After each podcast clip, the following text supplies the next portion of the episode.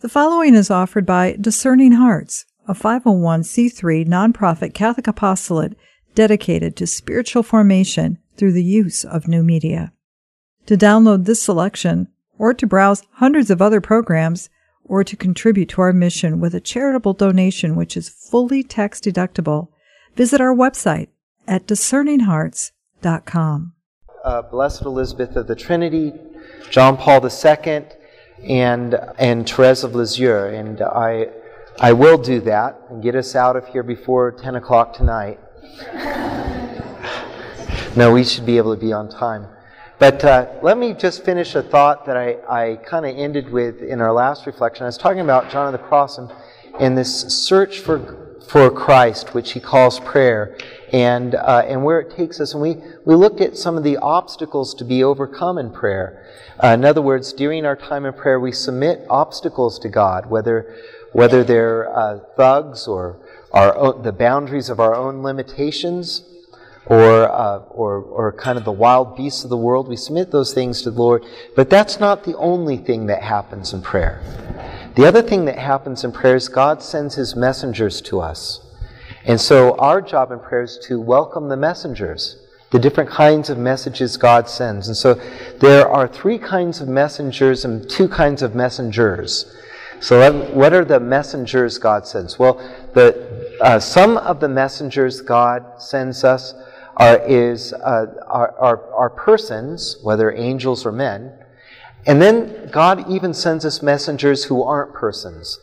The beauty of creation is a messenger from God, an angel from God, the very beauty of creation. So when you're, you're looking out at the mountains, I, I love to look at the mountains this time of year in the early mornings because the, um, the first rays of the sun's light hits, hits the mountains, and like we've had these snowstorms, that red light against the snow, and um, it's just so beautiful. And it doesn't, haven't you noticed, it just makes you just want to surrender, go into silence, and rest with it?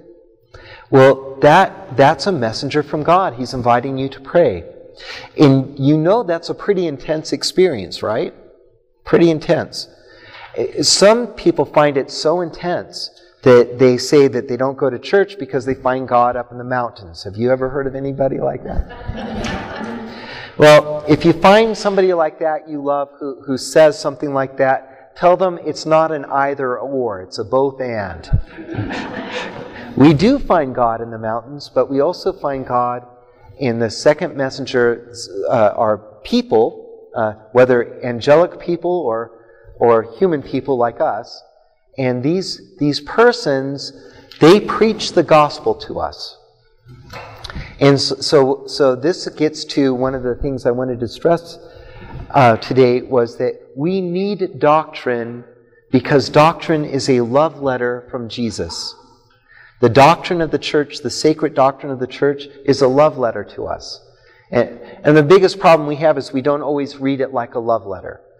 Uh, we look at, at, sometimes we look at the doctrines, we read the catechism, and we're reading the catechism so that we can tell the person who's wrong how wrong they are, because the catechism says. well, we all do that a little bit, but that's not reading it like a love letter, is it? That's reading it like a arsenal of weapons. Read it like a love letter. Re- receive the teaching as a message from your beloved. If you're seeking him, you will find him. And he speaks to you through the preaching of the church. So, and this, and it doesn't matter whether the homilist at your parish, the priest who's preaching, is a good preacher or not. Even bad preachers, the Holy Spirit uses them all the time. Take me, for example. the, the Holy Spirit will speak through someone who, who uh, is very broken and uh, not very confident, and the Holy Spirit will speak through somebody who is very eloquent and is able to master all kinds of vocabulary. The Holy Spirit doesn't care who, who He uses, He uses them all to get to you. You're the one He cares about. You're the one He cares about. So, this is one of the reasons why we study the faith. Many of you uh, uh, purchased the book or already have copies of the book Hidden Mountain Secret Garden these, this is a, a set of, uh, well, not a, a really a set of lectures. It's my lecture notes and my notes about discussions that I've had with seminarians over the years. And I try to make it so that it wasn't so dry, so I put some stories in there. But, uh, but the, the idea of reading through the sacred doctrine was I thought, one of the most important things that people need for prayer today is they need to know the, the truth about Jesus. That Jesus, everything Jesus did, he did, when he did it as man, he was doing it as God. And everything he did as God, he was doing as a man. So when he raised Lazarus from the dead, that was an act of God. That was God acting through him. He is God. But he acted through Jesus' humanity. How? Well, Lazarus didn't rise up until Jesus called out to him, Come forth. And his human voice, filled with divinity, was so powerful, Lazarus, though he was dead, heard the voice and rose. Uh, everything uh, Jesus did as a man, he also did as a God. He also did as God. So, when Jesus was anxious in the Garden of Gethsemane, anxious about what was being asked of him from the Father, the sorrow, the anxiety, the worry, the fear. He feared so much, he sorrowed so much, he sweat blood. That prayer that he offered as a man, he offered as God. God understands the anxieties of our hearts. Do you see how powerful sacred doctrine is? All of a sudden, your, your mind opens up to the wonder of our faith. Uh, all the false images and fantasies you had about Jesus that were too narrow, they get shattered when you start thinking about the truth of who he really is. The problem with heresy is, isn't that, that heresy is so broad minded. The problem with all kinds of different heresies and false teaching is that they're too narrow. Doctrine, the sacred doctrine of their church, we argue about it because when doc, the true doctrine keeps the mystery alive, and when we see the mystery, we are drawn to prayer. So, do you see when the angel, when God sends angels and men to preach the gospel to you, priests and religious uh, catechists, when he sends these people to you to preach, he's trying to open up your heart to the mystery of his love. He's trying to overwhelm you with the truth. So, filled with wonder, your whole spirit wants to fall in adoration before the mystery of who he is. And this happens when people preach well.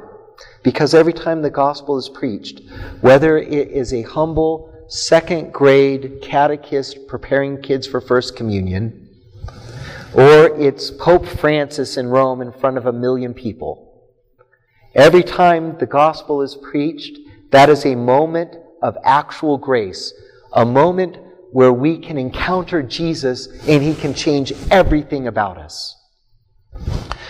Whereas John, the Cross says the wounds produced by nature and the beauty of nature produce a, a light wound, a kind of wound of love that goes away.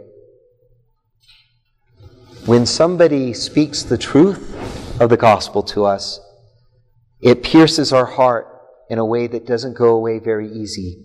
It's hard to go back to your old way of life when you realize how much God loves you right now, right here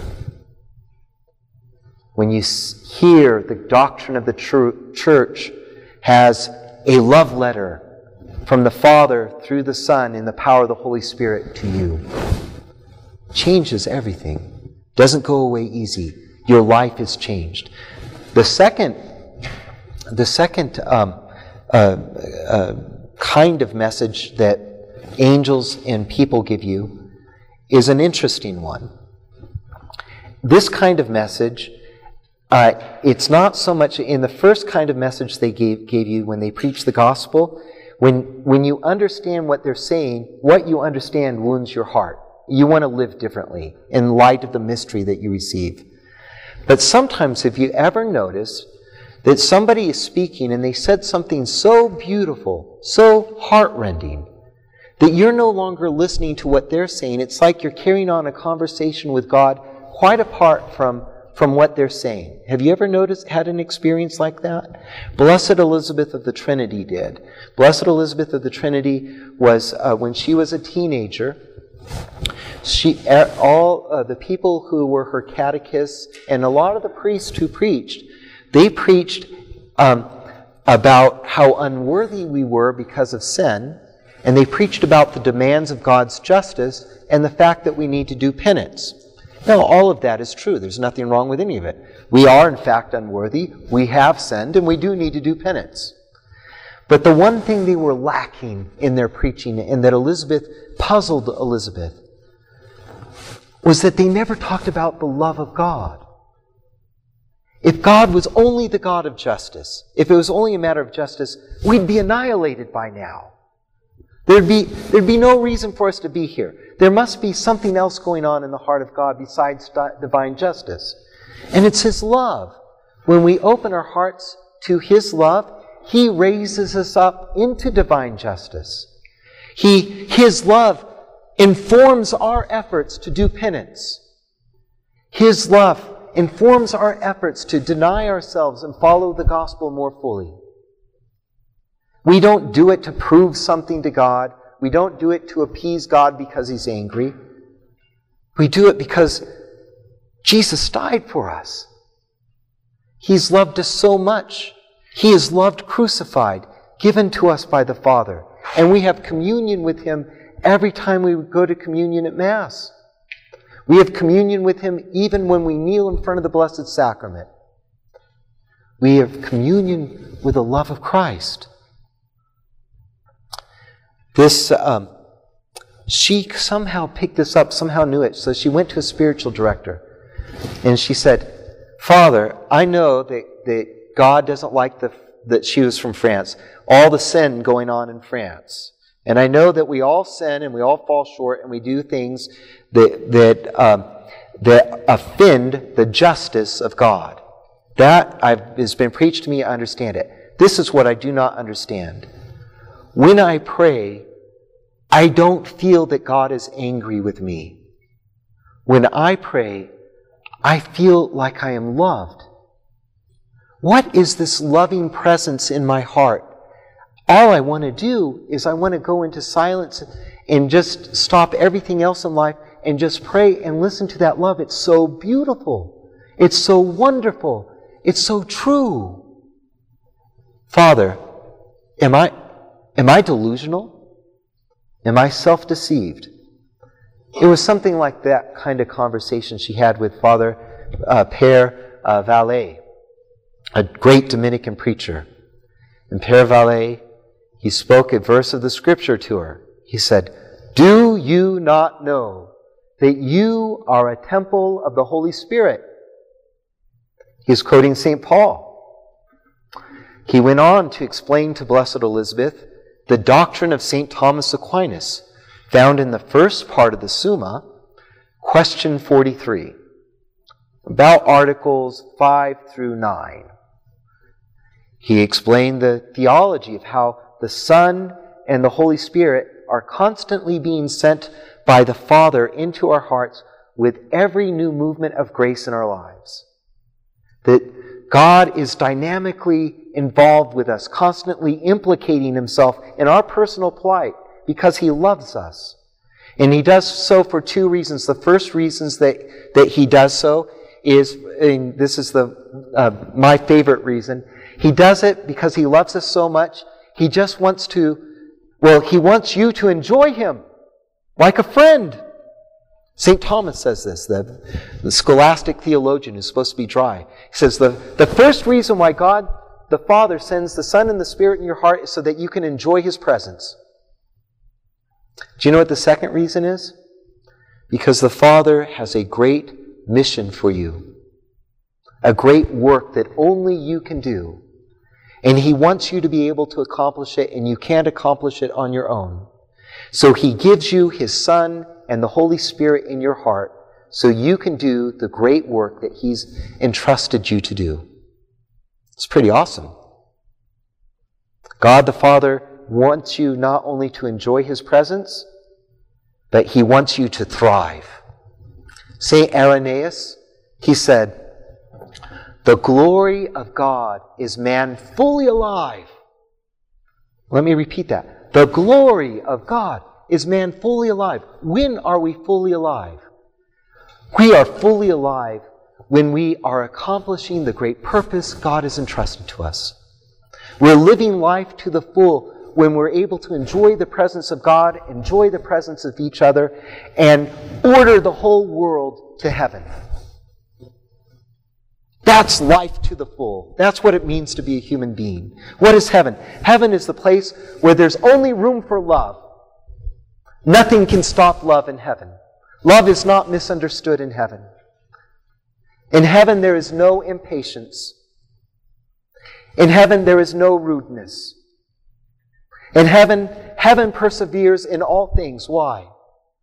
Because heaven is where love is known. And when we make love known, we bring heaven to earth. It's an awesome mystery, isn't it? St. Irenaeus, the glory of God is man fully alive, and the life of man is the vision of God. When we lift up our hearts, as we say in the liturgy, we lift up our hearts to keep our vision of God alive, to see love in the midst of darkness. When we recount these things, we remember who we are and our purpose, the fact that God is with us and God loves us and He's not abandoned us. And we find reason for our hope and we're able to go on. This is why St. Thomas says, God the Father loves us so much, He constantly sends His Spirit and His Son into our hearts in ever new ways. Awesome mystery. Do you know what, though? Elisabeth of the Trinity did not hear a word of the explanation I just gave you.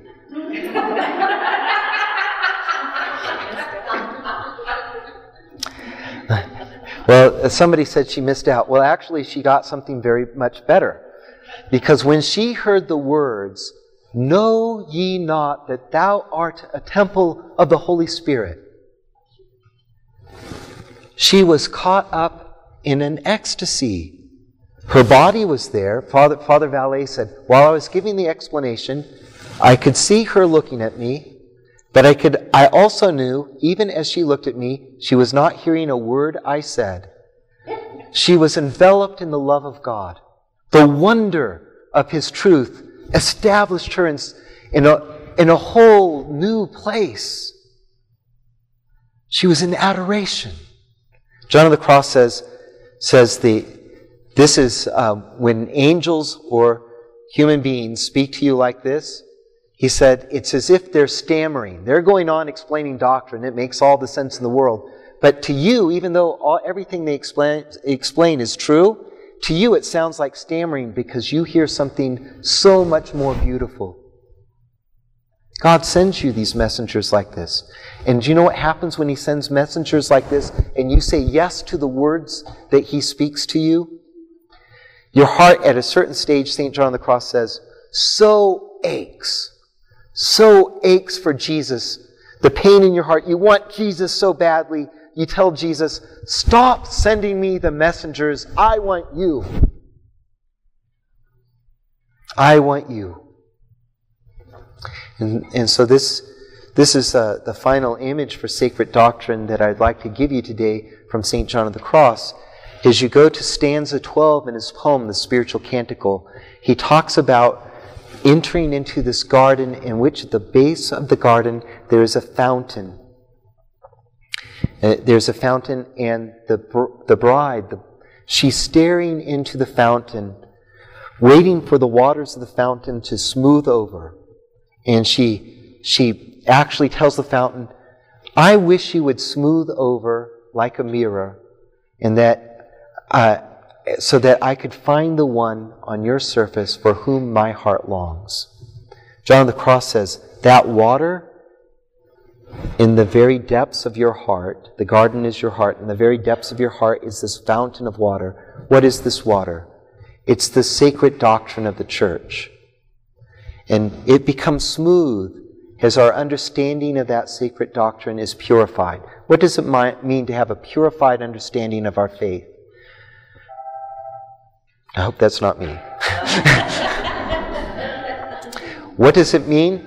It means that, um, well, p- blessed are the pure of heart. What does it mean to be pure of heart? Well, the first thing it means is to understand our faith correctly. All right? That we should, we should know the truth about what we believe. And I told you, our true doctrine keeps the mystery alive. The splendor and the beauty of it opens our hearts to it all. Second thing those who are pure of heart have is that they lead holy lives. Purity of heart is about being chaste in our relationships with each other. Chastity, this noble virtue of friendship that allows us to disclose our hearts rightly to one another within the bonds of friendship that we know. So, man and wife, they disclose themselves to each other in a way appropriate to man and wife. Fathers and, and, and mothers disclose their hearts in the way that's appropriate to their children. It's chastity. Children disclose their hearts in the way that's appropriate for their parents and to one another. People who aren't married disclose their hearts to each other in the way that's appropriate for their state in life. When we live this way, when we live out, um, when we live out of this vulnerability that is truly measured to the glory of God, our hearts are pure. There's one more thing. Do, do you see, you need chastity. You need good boundaries in your life because of the third thing that it means to be pure of heart. The third thing it means to be pure of heart is to love.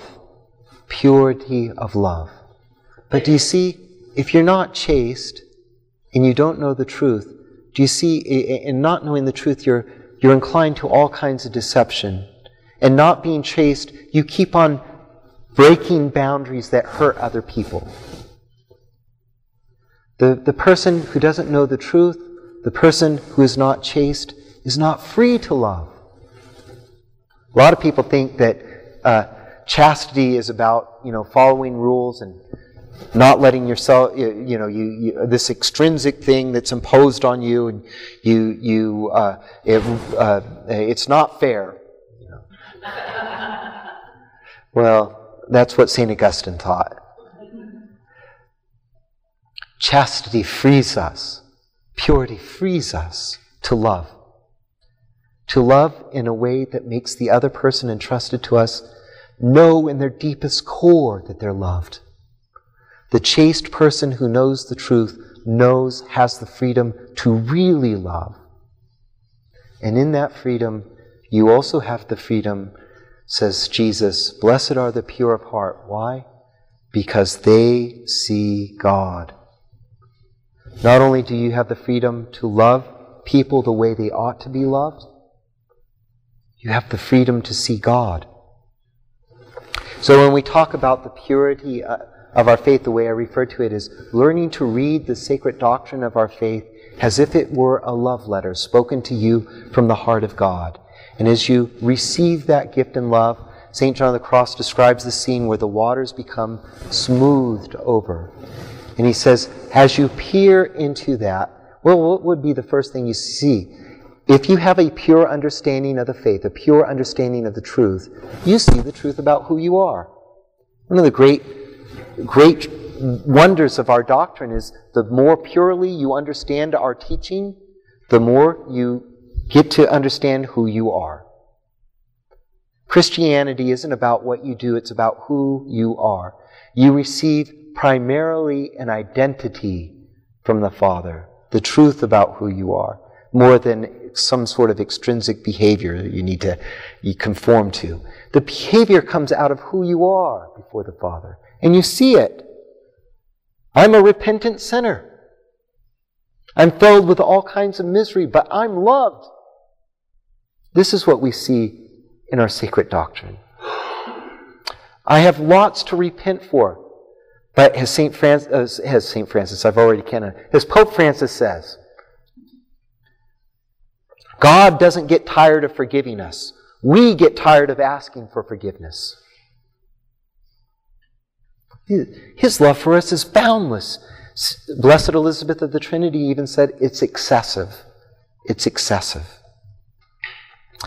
The, uh, the other thing you see, though, as you look into those waters, and John the Cross describes this in the poem, as you look into those waters, you see another set of eyes looking at you with love, reflected on the doctrine of our truth, uh, the doctrine of our faith, rather, is the reason why we believe what we believe.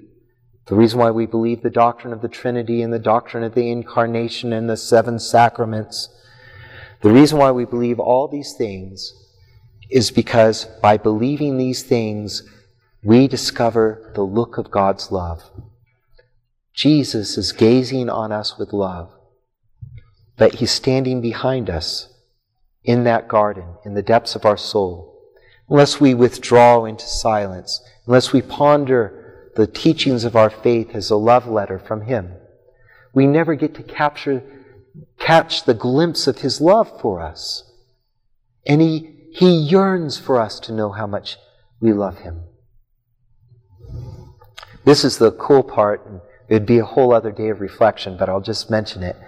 This, it, the poem goes on, sees the eyes reflected in the water and realizes that's her beloved whom she's been searching for all through the night. She's gotten beat up for this guy, you know. she's, she's chased him up mountains and into valleys and all confronted wild beasts and all kinds of things. And she's gotten all these messengers until she's tired of the messages. And there he is, looking at her. So she turns around and with the intention of embracing him, but she turns around and she gets so excited she runs off. and this time Jesus calls out to her. And he said, The breeze of your running consoled me. It refreshed me. The breeze of your running in love, your, you're losing yourself in love. You were so in love with me, you went by so fast, Your, the breeze cooled me off. Thank you, my beloved.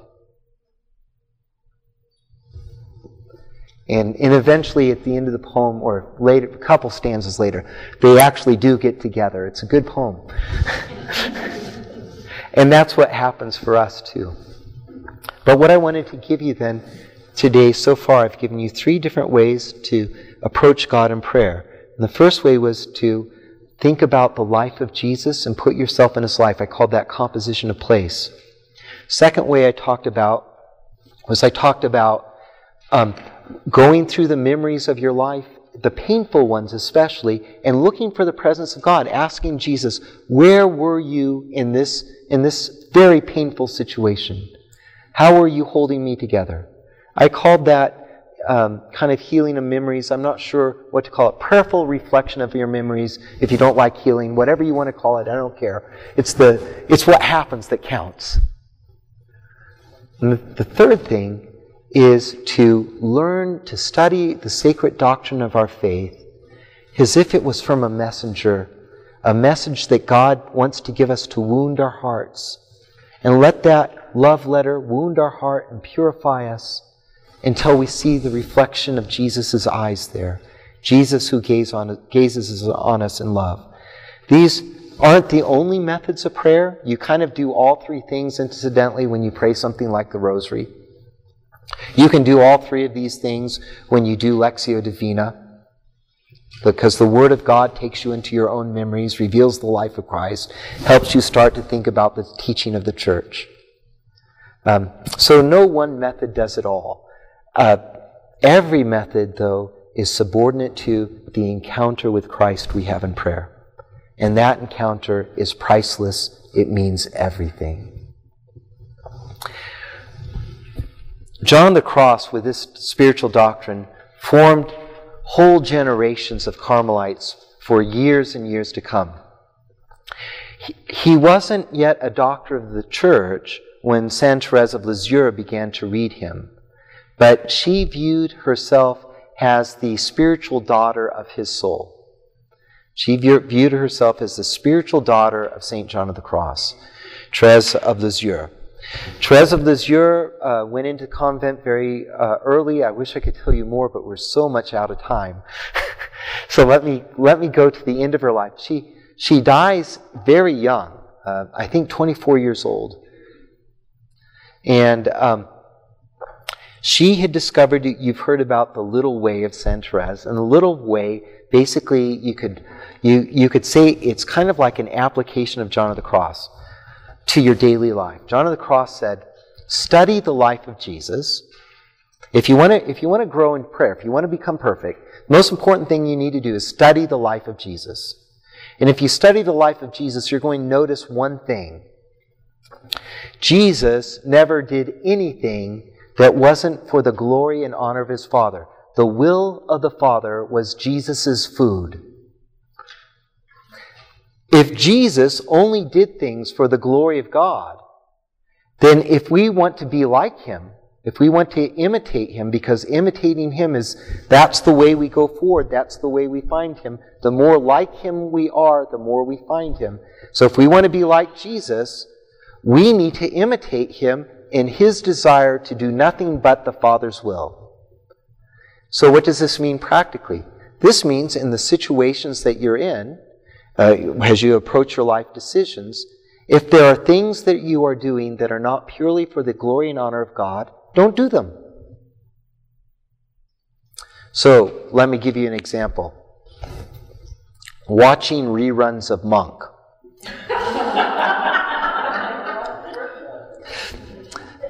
There, there is no there is no intrinsic evil in watching reruns of your favorite Gilligan's Island show. Uh, uh, Ginger needs help with her dress, but other than that, no intrinsic evil in doing those things, right? So, but we have a whole bunch of time wasters in our life, don't we?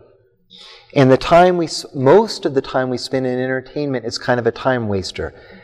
Uh, and although you're not exactly sinning, you're not exactly doing things for the glory of God either, usually. Right? Now, a lot of people hear this and they go, well, this is exactly why I don't like John of the Cross.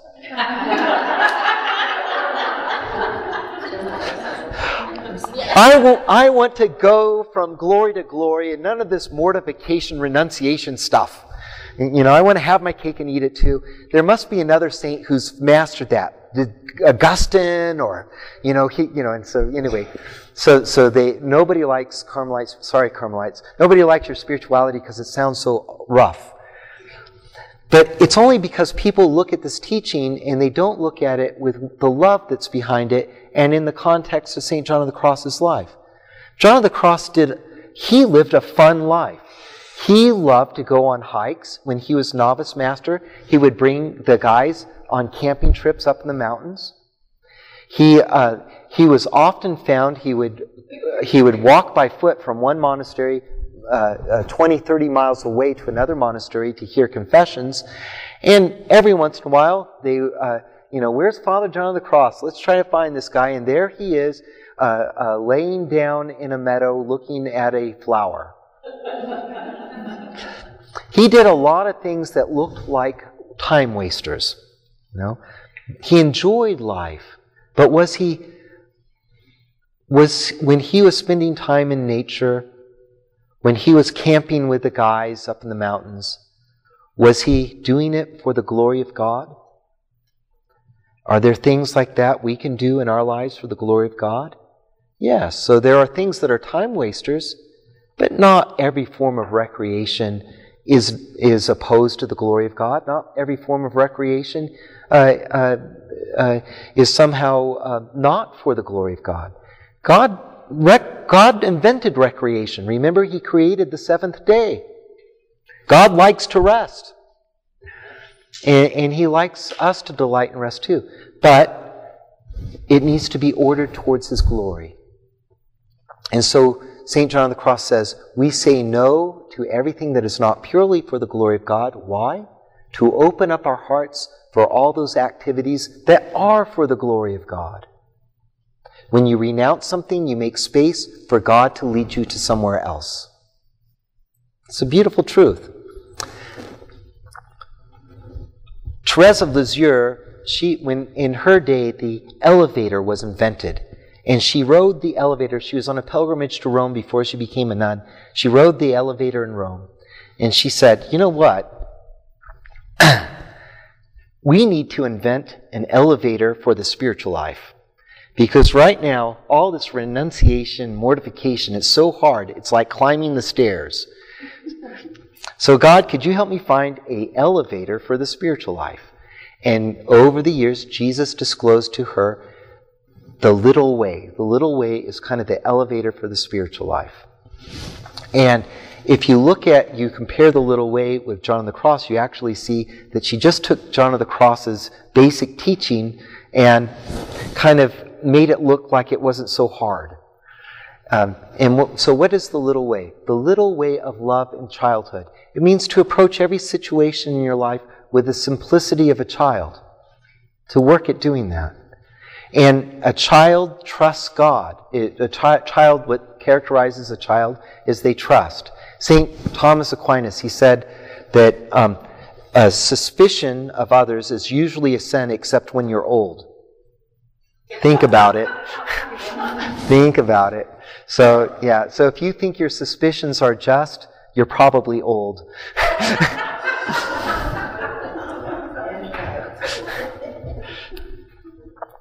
and so, and so the, the, um, the way of divine childhood is a way of trust. You approach situations and you, you approach a situation you say, what is God going to do in this situation?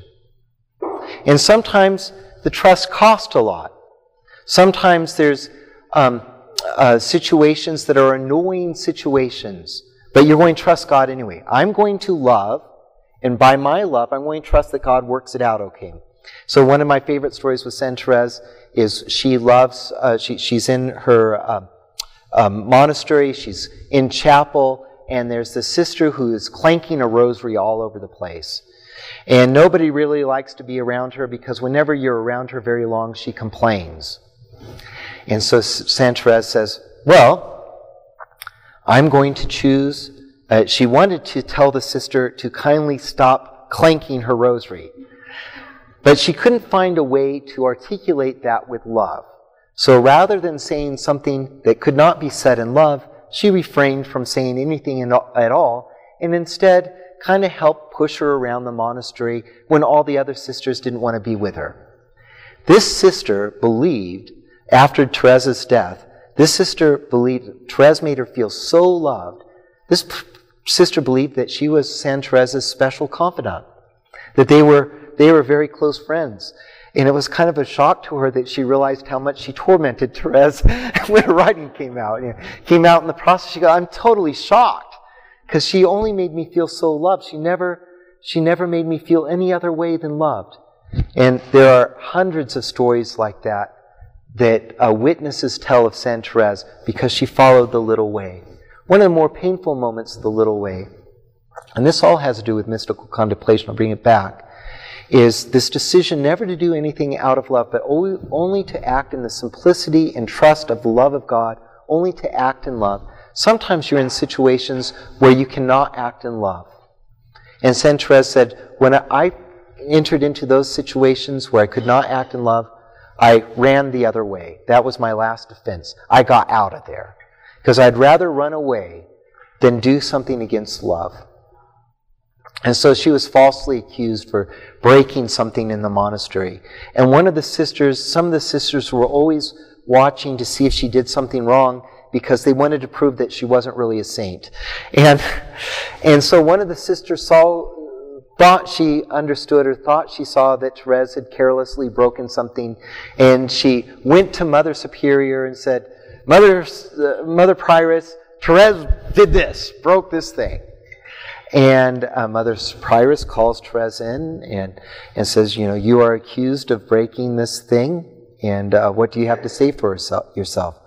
And Therese said, I wanted to scream out and cry out in righteous indignation that I was innocent, that I was being falsely accused, that this was a rash judgment. I wanted to do that, but I could not find the words to say that with love.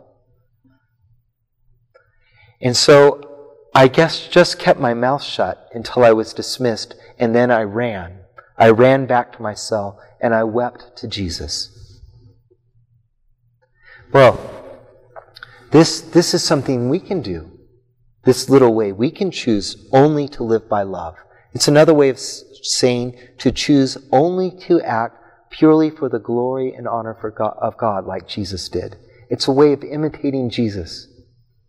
It's a way of imitating Jesus. The discipline of only saying and doing things out of love. The reason why I bring this to your attention, you might say, well, this talks about talking and doing. What does it have to do with contemplative prayer? Whenever we engage the asceticism or the discipline of the Christian life, so asceticism means discipline. Whenever we follow the disciplined path of God's love, we're not really achieving very much because our love is so insipid. But what we are doing is we're opening up our lives and we're opening up the world to the love of God through us. We're giving God a chance to work. We're giving God a chance to act. We're uh, nearly out of time, and so I won't be able to go um, um, as deeply into this mystery as I'd like. Um, something that lives in Carmelite spirituality and Carmelite prayer, a place that Carmelite prayer lives out of, and I think um, those of you who are drawn to Carmel, I hope you go deep into this mystery it comes from uh, Angela de Foligno that I gave you in the very first. Angela de Foligno was one of the main influences on Teresa of Avila and her devotion to the humanity of Jesus. She is also an influence on Elisabeth of the Trinity. And you will find expressions in Teresa of Avila, but also Elisabeth of the Trinity, about resting in the suffering of Christ. Resting in the suffering of Christ. There is a conception of contemplation or prayer in which you escape this world of woes. And it, you kind of escape your humanity or surmount it. I talked about that earlier today. Elisabeth of the Trinity, she speaks about resting in the suffering of Jesus, resting in the humanity of Jesus that suffered for us. So if Jesus suffered for me, and in suffering for me, this is how he glorified the Father and won my salvation.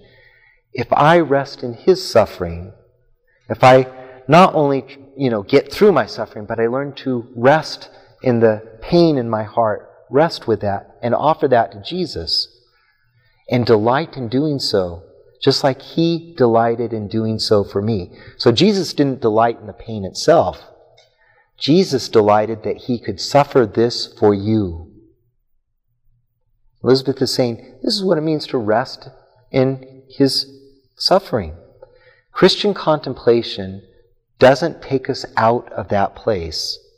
Christian contemplation, Carmelite contemplation, gives us the grace to rest in the suffering of Christ, so that our suffering is joined to the suffering of Christ.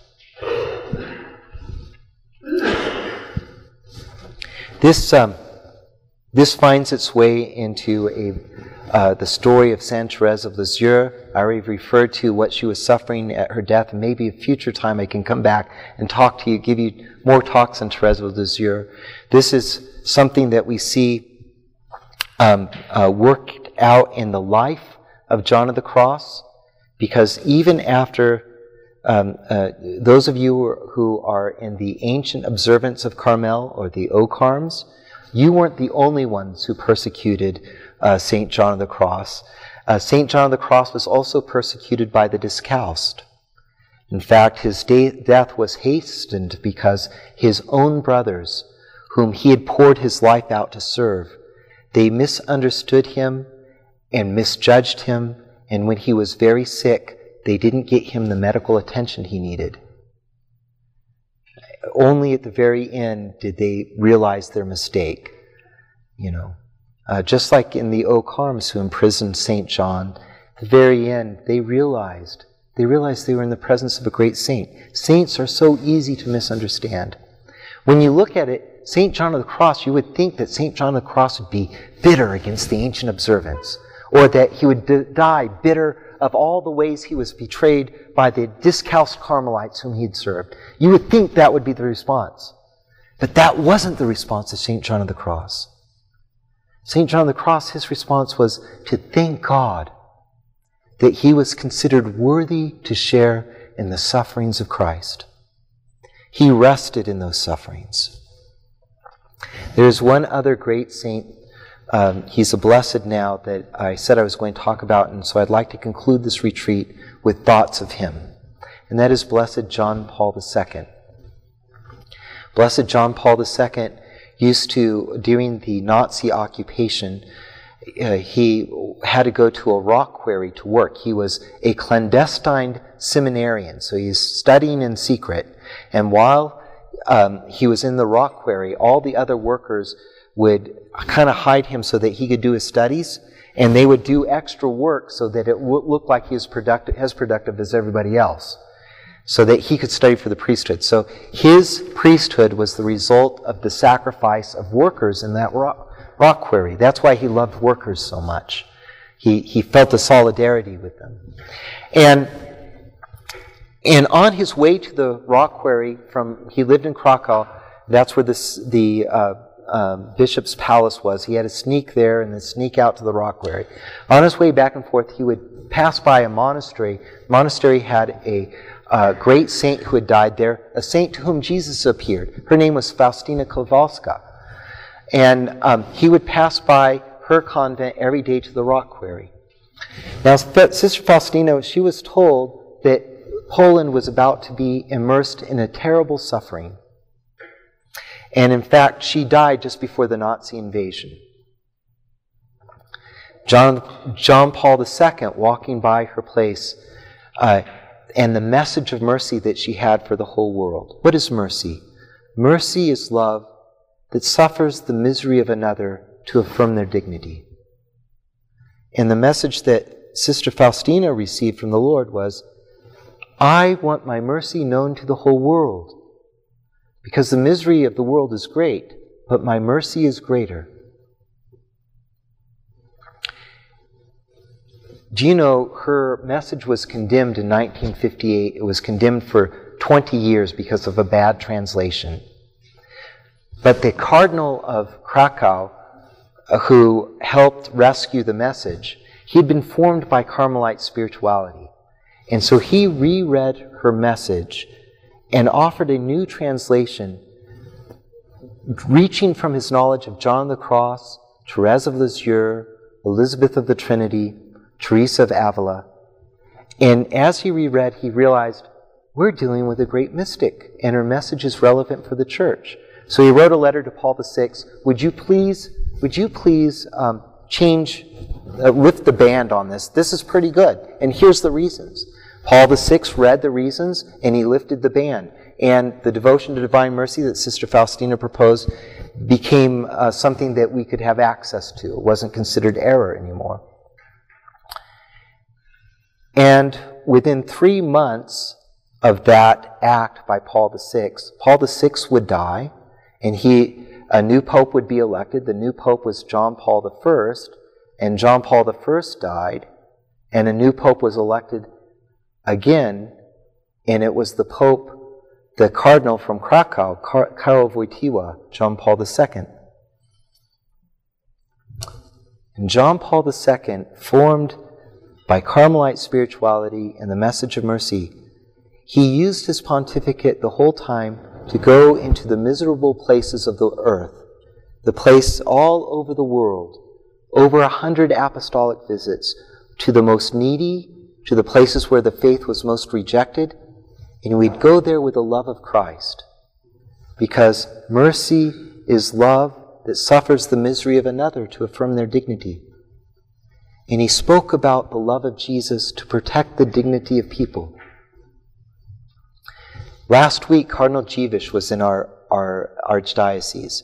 He was here to raise money for a John Paul II center in Krakow. And Cardinal Dziwisz said at the end of uh, his homily uh, at our parish shrine of St. Anne, he said, If you have a problem, ask John Paul II. and He will help you. He is a great intercessor. And so I give this to you at the end of our day. Our contemplation doesn't take us out of suffering, but it inserts us into it. Our contemplation isn't about something morbid or self destructive, it's about learning how to suffer things in love. And by ourselves alienated, it's impossible to do the kind of contemplation that I've just described. But we are not alone. We are not alone.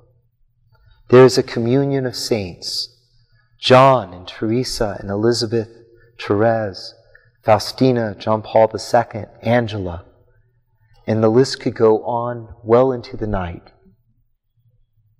We are not alone. They all want to help you. They all want to help you. We are not alone because by his sacred humanity, Jesus has implicated us in each one of our lives. And by his grace and the help of our friends, uh, the victory that he won on the cross will be ours.